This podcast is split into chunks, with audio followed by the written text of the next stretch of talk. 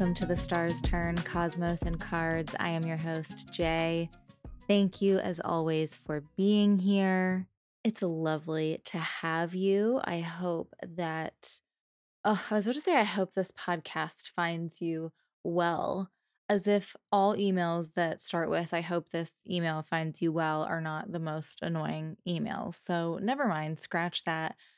I do hope you are surviving eclipse season, that you are diving deep into Scorpio season, that you are staying cool during this Mars retrograde. I hope all of these lovely things for you and more. Before we dive into today's topic, I wanted to chat about two things rather briefly. The first is kind of a follow-up to something that I mentioned in, I believe, the previous episode, just about how that Sun-Venus conjunction was a lot more profound and pronounced than I had anticipated it might be. And what I have learned since recording that episode is that it was the first time we had a Sun-Venus conjunction in the sign of Libra since, I believe, like the 19th century. So that's pretty big, right? Based on the way that Venus moves, we tend to get the Sun-Venus conjunctions happening in the same signs of the zodiac for like 100 years at a time. So the fact that it happened in Libra for the first time in so long, I think definitely has a lot to do with why it was so much more part of the story than I had realized. So if you felt that too, that's probably a reason. In years past, around this time of year, we'd be getting them instead in Scorpio. So shifting from having them in a water sign to having them in an air sign is definitely a different energetic quality. So there's that. But then there's this other thing that I've been feeling for a while that I was like, I should talk about it on the show and see if anybody else is feeling this way. And I should have written it down when it first sort of started coming to me, but I know it's been a sense that I've had for about a month now. But it's just this sort of quiet sense that like something is coming. It doesn't feel like an impending doom. It doesn't feel like I'm nervous. It just feels like something is on its way. There's just this energy that feels like it's kind of like it's calling for me to empty certain things out or clear space because something is on its way. It's hard to describe beyond that, except for I don't necessarily feel any joy or anxiety around it. I just feel it. So I don't know if it's a chart-specific thing or if other people are feeling this way. I would love to know. I do kind of wonder if it has to do with eclipses maybe and eclipse season. Like I wonder if something will pop up towards the end of this eclipse season, but I would love to hear from you if you are also experiencing this. So come and hang out on Instagram at The Star's Turn or at Damn Fine Witch. Send me a DM if you like, or wait for the post about this episode and get in touch. Speaking of eclipse season, this episode is going to focus on the lunar eclipse that will kind of bring a culmination to eclipse season. That's the total lunar eclipse happening in Taurus on November 8th. And ooh-wee, is this an intense eclipse. There's so much going on with this eclipse. So there's lots to talk about, but first I wanted to dial back and go over some eclipse basics. I did this as well a little bit in the Scorpio season episode, so if there's any gaps in what I say here, you'll also want to go and check out that episode as well, just to make sure your understanding is fairly rounded. So eclipses happen when a new or a full moon take place near one of the moon's nodes. And the strength of an eclipse depends on how far away the node is from the new or the full moon. So the Scorpio new moon eclipse, the Scorpio solar eclipse back in October, was close enough to the node to be considered an eclipse, but not close enough to be considered a total eclipse of the heart, which this one is very, very close. It's within like, I think 2 or 3 degrees. So this is a total eclipse, and that makes it that much more intense. Now, a lunar eclipse is when the moon moves into the Earth's shadow. And in general, eclipses alter the light available during new and full moons. So they create these kind of portals or tunnels or doors, whatever you want to call it, that open up access to things we wouldn't normally have access to. And that said, they also kind of block access to that which we're used to. So it can be a good time to keep yourself open to the unexpected or let yourself indulge in certain ways because whatever it is that's on offer might not be around forever. And in this way, eclipse season is a break from the regular rhythm and routine of the lunar cycle. And so that reflects back on our day-to-day life as well, right? So it's not a great time for our regular lunar rituals. The nodes tend to be very agitating and disruptive and destabilizing, each in kind of their own way. We talked about how the south node disrupts and agitates when we talked about the solar eclipse. But this eclipse is happening near the north node. And the north node is this very hungry and hard to satisfy energy. It wants more, it craves more, and I think cravings can tell us something about what's happening beneath the surface if we really tune in and listen to what's going on beneath the sort of general surface of the craving. But with the North Node, we need to be careful about how we satiate that craving. So, you know, sometimes a new obsession is an okay thing to kind of, quote unquote, take advantage of, but we can also exercise some caution. Like, yes, I did just say we should entertain the things that have suddenly caught our attention because we might not always have access to them. But if we know ahead of time that we need to prepare ourselves to kind of limit the intake or the indulgence or whatever it might be, I think we can be better prepared to not only take advantage of what's on offer, but not slip into overdoing it. And when we're talking about Taurus, because this is where this lunar eclipse is taking place, we can be overdoing it in terms of food, possessions, nature, sensual pleasures. And we just have to remember to say that enough is enough at some point, right? But in following those cravings, in following those new obsessions, I think we can dig a little bit deeper into, okay, that craving came from a lack of this. How do I actually fill that void? It's probably not with another online purchase or slice of cake, though those will be very enjoyable and like, fuck it, why not? But long-term, filling it with something more sustainable is definitely ideal. And, you know, especially considering this is a full moon already, so it's already a time in the lunar cycle when things are dramatic and intense and the energies are heightened. And then we slap an eclipse on top of all that, so it's really big. And then on top of all of that, Venus, Uranus, Mercury, Mars, and Saturn are all a part of this eclipse story in one way or another.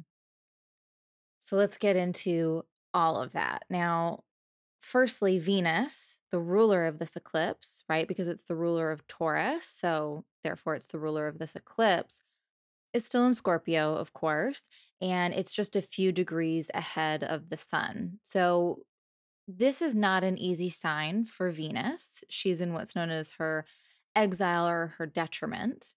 which, you know, bare bones basically means that she's just not super well resourced and can't express herself in the ways that she really wants to, or as best as possible.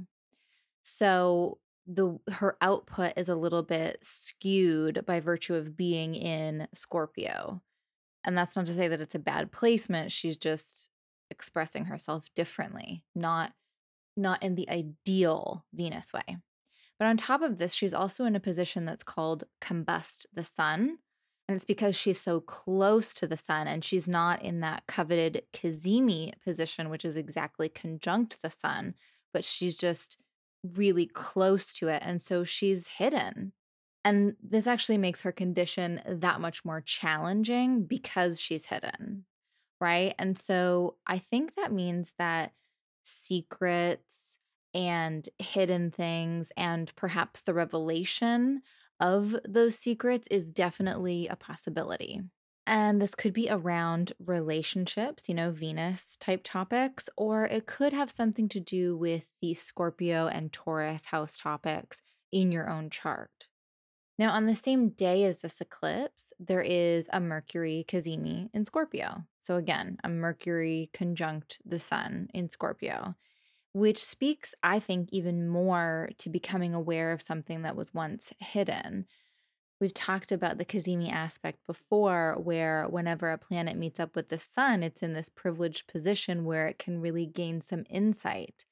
It can really kind of have a breakthrough on something because it's getting this wisdom from the sun. So yeah, becoming aware of something that was once hidden, gaining some kind of insight. And I think because this is happening alongside the co-presence of the South Node, remember, the sun, Mercury, Venus, and the South Node are all in Scorpio. So it's possible that any kind of insight or revelation will be connected to something from our past, something that's ready to be brought forward, to be healed, to be integrated. And because Mercury is in a water sign, these insights or bits of information may actually come to us through kind of a lived experience, or simply something we're feeling quite deeply. It's like getting messages through the intuitive sense or through your gut feeling about something rather than obtaining some sort of data. And I guess it is data, but I'm thinking more like it's not like a numerical or some sort of like facts and figures type data. It's like you get that insight through the feeling that you're getting. Now, Mercury will also be forming an opposition with Uranus in Taurus, which means Uranus will also be very close to the moon when the eclipse takes place. Uranus can also be very disruptive and destabilizing. It tends to bring about the unexpected. It can be shocking and surprising.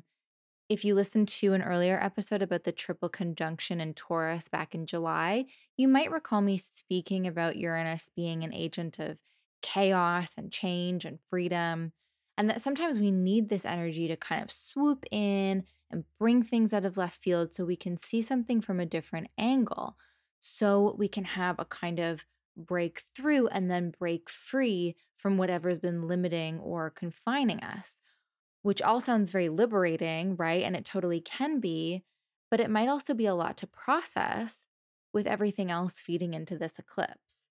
Now, with Venus, the sun, and Mercury all in Scorpio, opposing Uranus and the moon in Taurus, it does really feel like we're navigating opposing views, priorities, feelings, and emotions. There does seem to be an energy of having to navigate the divide between our needs and somebody else's needs, or even our needs and the collective needs. You know, when we have the sun and the moon opposing each other, sometimes the sun can represent leaders and the moon can represent the collective in a sense.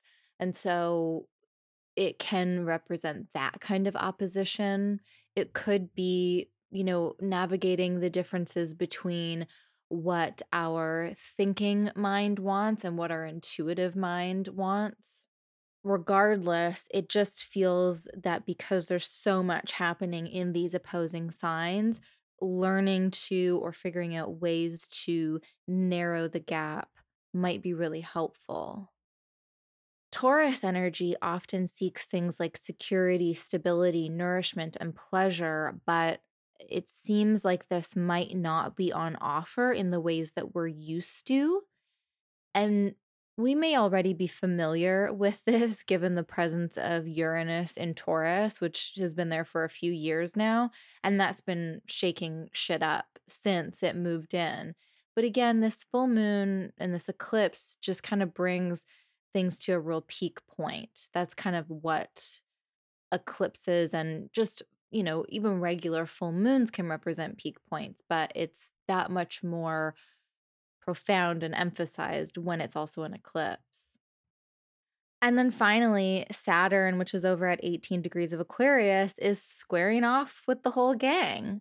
And I guess I didn't say this, but, you know, the eclipse is taking place at 16 degrees Taurus. So we'll have the sun over at 16 degrees of Scorpio, the moon at 16 degrees of Taurus, and then Mercury is making those aspects with the sun and Uranus at 16 degrees as well. And Venus, you know, is just a little bit ahead of the game at 18. She's just coming out of a square with Saturn.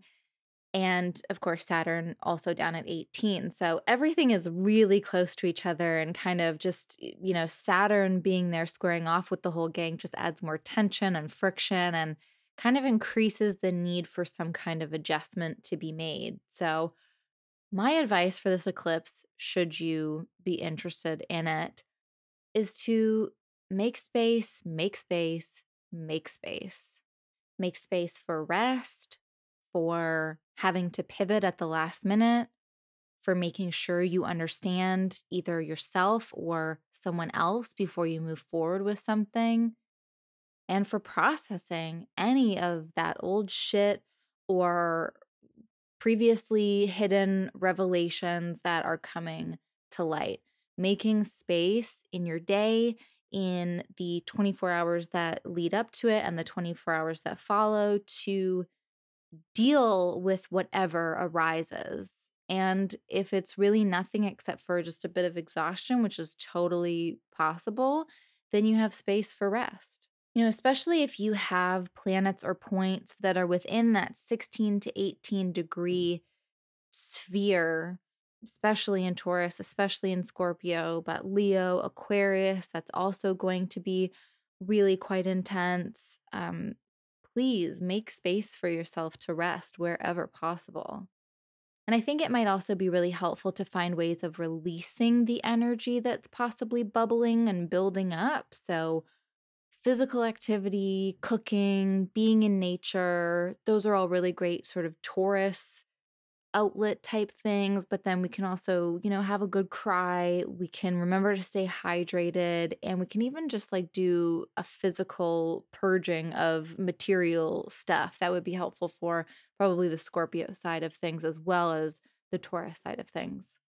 And now I just briefly want to talk about the Six of Cups and the Six of Pentacles. So the Six of Cups corresponds with 16 degrees of Scorpio. And the Six of Pentacles corresponds with 16 degrees of Taurus. And it would actually be 18 degrees as well as that middle 10 degrees of both signs that these cards correspond with. And so the reason why I chose to focus on them is because they do correspond with those areas of each zodiac sign. And when I was looking at them, I was trying to think of ways that they either relate so that we can, you know, dive deeper into the themes of the eclipse to maybe understand them from a different perspective, and maybe what else they can tell us about how to navigate the energies. So with the Six of Cups, we often talk about a time of reconnection, a nostalgic energy, or perhaps a kind of craving for a particular feeling. Like we want to go back to a time when we felt joy or peace or excitement or safety or whatever it might be. if we can follow the trails of these memories or these cravings, maybe we can figure out what's ready to come up and out in terms of healing something from the past.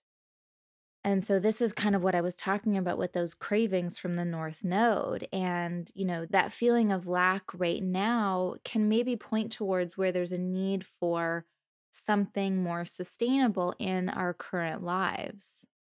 And I chose to look at the Wild Unknown deck while meditating kind of on these cards. And the Six of Cups in the Wild Unknown is a tree where you can see its root system. And it's almost like it's kind of like a mirrored image or a reflection. Like the tree is the tree that we would see normally every day in life walking around is kind of most of the card. But then the bottom half of the card is this beautiful, colorful root system. And it's the only color in the card, in fact. Because, of course, my eye is immediately drawn to that colorful part of the card. And it makes me think of the past and our foundations and our more internal landscapes. And maybe it's about, you know, making peace with certain aspects of that, or just allowing ourselves to have space for gratitude for what came before. But there's definitely something about the vibrancy of those roots that speaks to allowing that past stuff or that deep internal stuff to really light the way. And so maybe the craving has to do with, something from the past that used to really bring us joy, that used to really light us up. And maybe it's time to rediscover that. And if it's something that used to be more part of our lives, why isn't it more a part of our lives right now? Why was it lost, or why was it put on the back burner, or, you know, was it consciously put aside, but now it's a good time to bring it back? Things like that. And then with the Six of Pentacles, my take on this card is that it's all about energy exchange, and it invites us to kind of examine who and what we give our energy to and why, and also how do we get energized? Who and what do we allow to energize us, and why? So I also spoke to this idea that we might be reaching out for something that's normally there, and it's not showing up in the way that we might hope, or it's not showing up at all. And so if we are reaching out for a kind of support and it's not coming, we can understand that, yes, it might be temporary because of the eclipse season, but it might also help us to see, you know, are we too reliant on this support? Do we need other systems of support? And how do we show up when support is called for from others? And also in terms of support or the ways in which we share our energy, are we doing so in ways that are actually supportive? Like, are we giving someone or something what it truly needs, or are we just offering what we think is needed, right? And vice versa. Are people showing up for us in the ways that we truly need them to? And if not, is it because we need to be more forthcoming about our needs, or have we shared it and it's just not showing up in the way that we need it? So I think both of these cards really speak to the North Node side of things and the Taurus side of things in an interesting way.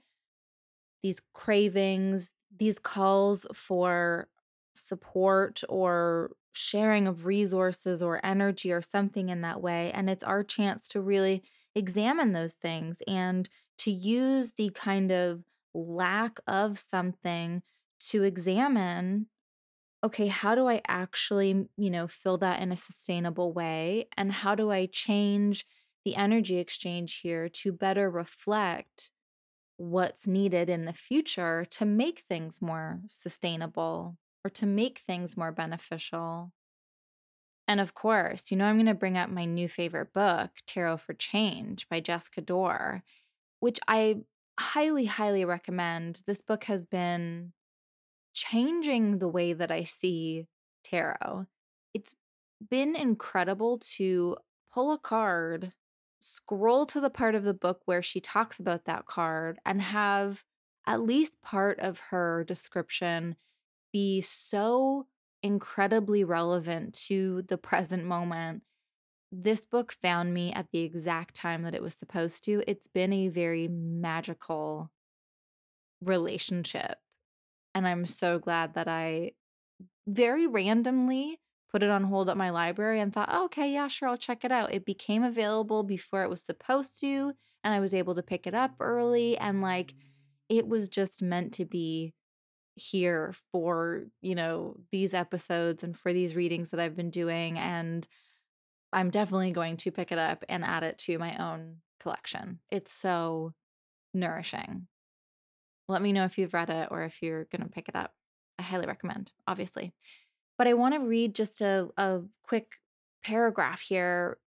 It's in the entry on the Six of Pentacles, but it felt really appropriate for both sixes and for the themes of sort of the past and healing and sort of the Scorpio-Taurus axis of it all. So here we go. When we don't let ourselves be known, we make ourselves untouchable by those we care for. But it is two-way, dynamic, heart-to-heart touch that makes deep healing possible. After all, it was in deep connection that our oldest injuries were sustained, and so perhaps it is in deep connection that the roots of such wounds might be properly treated. And it's really sort of that last bit that spoke to me, this idea of like treating like, I suppose, because yes, we can absolutely open ourselves up to pain and heartbreak and loss and all of the tough stuff by being vulnerable. But I really do think it's only in being vulnerable again that we're able to heal in any kind of meaningful way.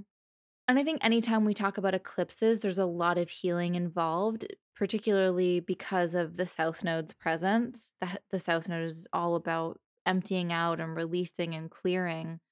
But as I was sitting down to think about this eclipse, I think it's true of the North Node too, because of this craving and this wanting of more that comes up with the North Node.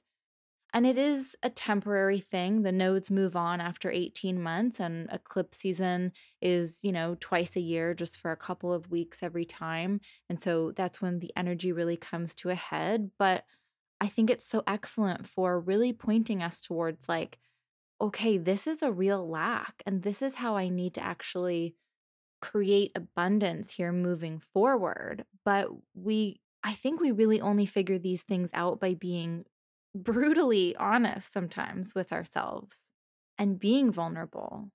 And I think it was also because of all of this opposing energy, like, you know, full moon is one thing, but then all of these planets in Scorpio facing off all of these planets in Taurus, the relational aspect feels really big to me. And especially with Venus as the ruler of the eclipse, the relational dynamic feels so important. And so I don't know, just being willing to be open and honest and raw and vulnerable, yes, will bring those heartbreaks sometimes, but can also just bring us so close to somebody else, can bring us better chances at healing.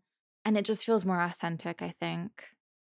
So hopefully all of that made sense. I feel maybe that got a little meandering at the end, but maybe that's what happens in eclipse season. Usually I'm fairly usually I can sit down and record a podcast. I've been doing this for years and years and years, but I will tell you a little behind the scenes. This took me way longer to record than usual because I guess I'm feeling that chaos of eclipse season.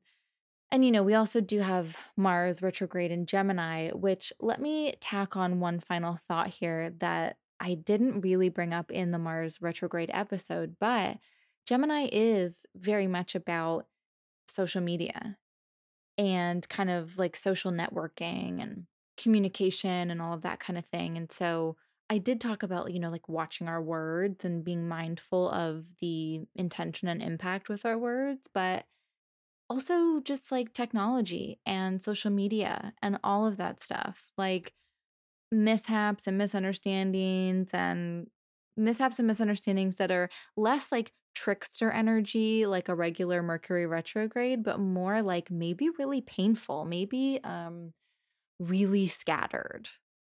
So I think that's what I've been experiencing today while recording this. And so I'm going to end it here. I hope that this provided some helpful insight into the lunar eclipse in Taurus on November 8th. I'm wishing you all the easiest time with it, but whatever comes up, we can navigate it. We've been through eclipses before. We got this one. Look to your Taurus and Scorpio houses as always. Consider what themes it's bringing up. You know, we are halfway through the node cycle through Taurus and Scorpio. So it is also not anything new, but it is doubling down on themes that we've been working with, and it is kind of, you know, we're getting to the middle of the we're at the middle of the story, so it is saying like, hey, you know, we should have already maybe learned something. We should be starting to put something into action, and then we'll talk about what it might mean when we get to the end of the Scorpio and Taurus eclipses next year. We will talk before then, of course. I'll have another episode out in a couple of weeks. You can always come and hang out with me on Instagram at The Star's Turn or at Damn Fine Witch. And until we chat again, I'll catch you in the cosmos.